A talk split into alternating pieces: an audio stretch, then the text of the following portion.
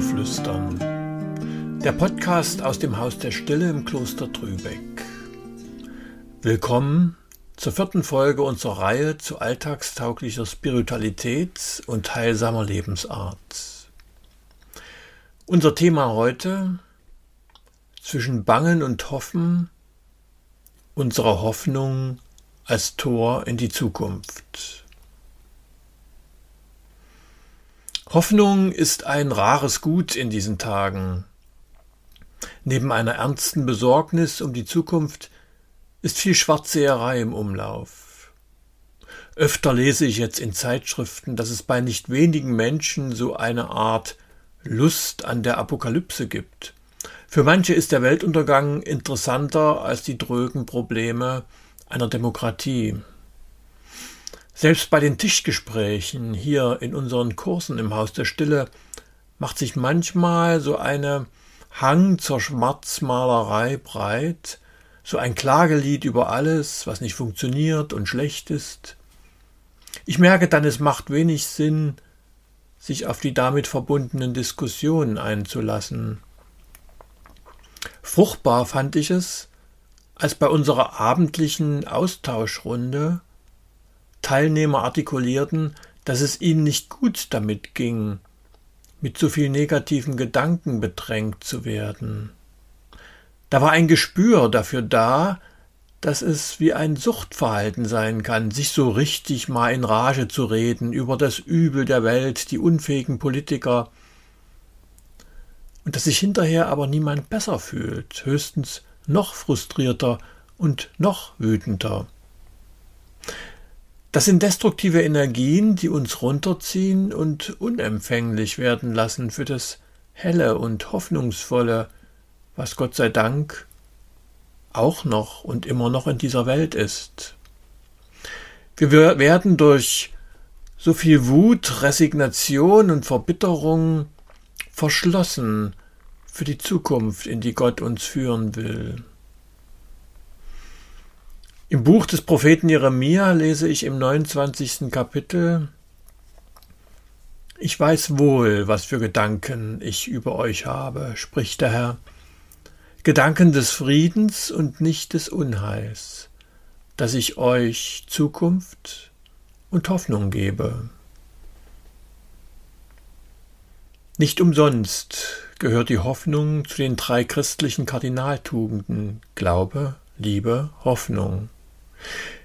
Die Hoffnung ist eine gestaltende Kraft, und christliche Hoffnung zieht ihre Energie aus Quellen, die unseren Erwartungshorizont übersteigen. Martin Schleske schreibt in seinem schönen Buch Werkzeuge, Hoffnung ist die Gestaltungsmacht, mit der wir Einfluss auf das Kommende nehmen. Wir schwächen sie, wenn wir Sorgen und Befürchtungen in uns kultivieren. Wer sich im Modus der Hoffnung übt, der relativiert die Macht des Offensichtlichen, denn Hoffnung befreit den Realismus von seiner Verbissenheit. Sie übersieht dreist das vermeintlich Aussichtslose. Sie hat einen weiten Blick. Hoffnung ist also eine Gestaltungskraft. Wenn ich mit hoffnungsvollen Augen in die Welt sehe, sehe ich Möglichkeiten, Potenziale. Wenn ich resigniert und ängstlich in die Welt sehe, dann sehe ich Hindernisse, Barrieren, Ausweglosigkeiten. Die Hoffnung bereitet die Wege Gottes. Sie lässt sich nicht von ausweglosen Vorhersagen erdrücken, sie rechnet mit Überraschung auf dem Weg. Martin Schleske noch einmal. Hoffnung bedeutet, dem Himmel die Tür offen zu halten. Denn es steht nicht festgeschrieben, was geschieht. Darum bereiten unsere stillen Zeiten vor Gott unwillkürlich das künftige Geschehen vor. Darum ist Gebet Gestaltungskraft. Da gehen wir in einen Modus der Empfänglichkeit. Wir sprechen mit uns selbst wie in den Psalmen, Sei nur stille, meine Seele, hoffe auf ihn, meine Seele, harre auf ihn, meine Seele, schütte dein Herz vor ihm aus. Weil ich mein Herz ausschütte, kann ich leer sein, und weil ich leer bin, kann ich empfangen. Ja, Stille, Gebet, Meditation, Gotteslob, Betrachtung von Hoffnungsbildern der Bibel, das sind so für mich die Mittel gegen grasierende Hoffnungsarmut. Ich übe mich in der Empfänglichkeit, ich ändere die Blickrichtung, gehe in einen anderen Fokus. Ich schaue ins Licht, um vom Licht gefüllt zu werden.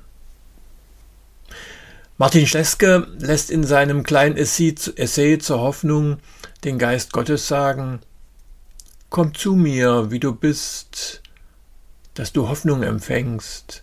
Durch Hoffnung wirst du ein Gefäß meiner Zukunft sein.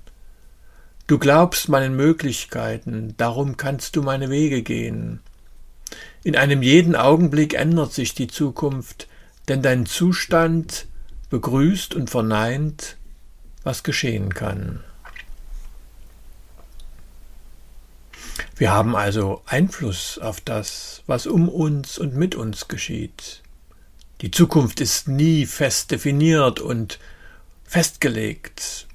Es gibt immer unvorhersehbare Ereignisse, Möglichkeiten, Faktoren. Als Menschen der Hoffnung werden wir empfänglich und sehfähiger für das, was zum Guten führt und Zukunft stiftet. Wir werden spürsamer für das, was Gott an Gnade und Potenzial gibt. Und wenn wir als hoffnungsfrohe Menschen leben, werden wir für andere zu einer Quelle der Inspiration. Martin Schleske Hoffnung ist jene Kraft, die die Wege des Denkbaren bahnt. Sie ist der gütige Blick des Herzens auf das Gute, das geschehen kann. Sie gibt dem Guten das Recht, sich aus dem brodelnden Potentialfeld der Möglichkeiten zur tatsächlichen Gegenwart herauszuformen, wie der Ton, der in den Händen geknetet wird, damit das Gefäß eine gute Form annehmen kann. Die Hoffnung knetet quasi die Möglichkeiten der brodelnden Realität, so dass die Seele nicht, wie spröder Ton, in Befürchtungen erstarrt. Dieses Erstarren in Resignation, Wut, Schlechtrederei ist genauso eine Gefahr wie all die Dinge, die uns bedrohlich erscheinen, dieses Erstarren blockiert Wege, die Zukunft ermöglichen. Wir erstarren im Faktischen, doch das Faktische ist bestenfalls eine Momentaufnahme. Die Wirklichkeit ist immer im Fließen und ich habe Einfluss darauf, wohin die Dinge fließen.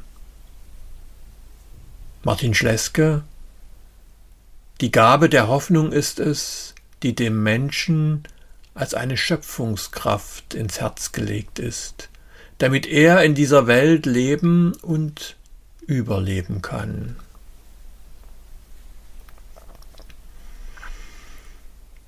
Ein Gedicht oder eher eine Ermunterung von Christine Ruppert setze ich als Schluss meiner Gedanken.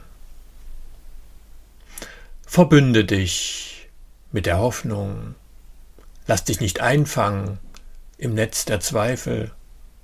Schlage dich ins Gebüsch der guten Erinnerung. Tauche ab in die Wellen zweckfreien Spiels. Bürg dich in den Umarmungen deiner Lieben. Grabe nach den Schätzen in dir. Hüte dein Feuer, zünde ein Licht an in der Dunkelheit. Sing ein Lied, lass die Traurigkeit Platz nehmen Schau der Angst ins Gesicht. Geh in den Zauberwald der Worte, verdichte deine Furcht, mach sie schön. Habe Geduld mit dir selbst, sei gut zu dir, hör nicht auf zu beten. Gib deine Schwäche in die Hand dessen, der stärker ist. Bitte um Verwandlung.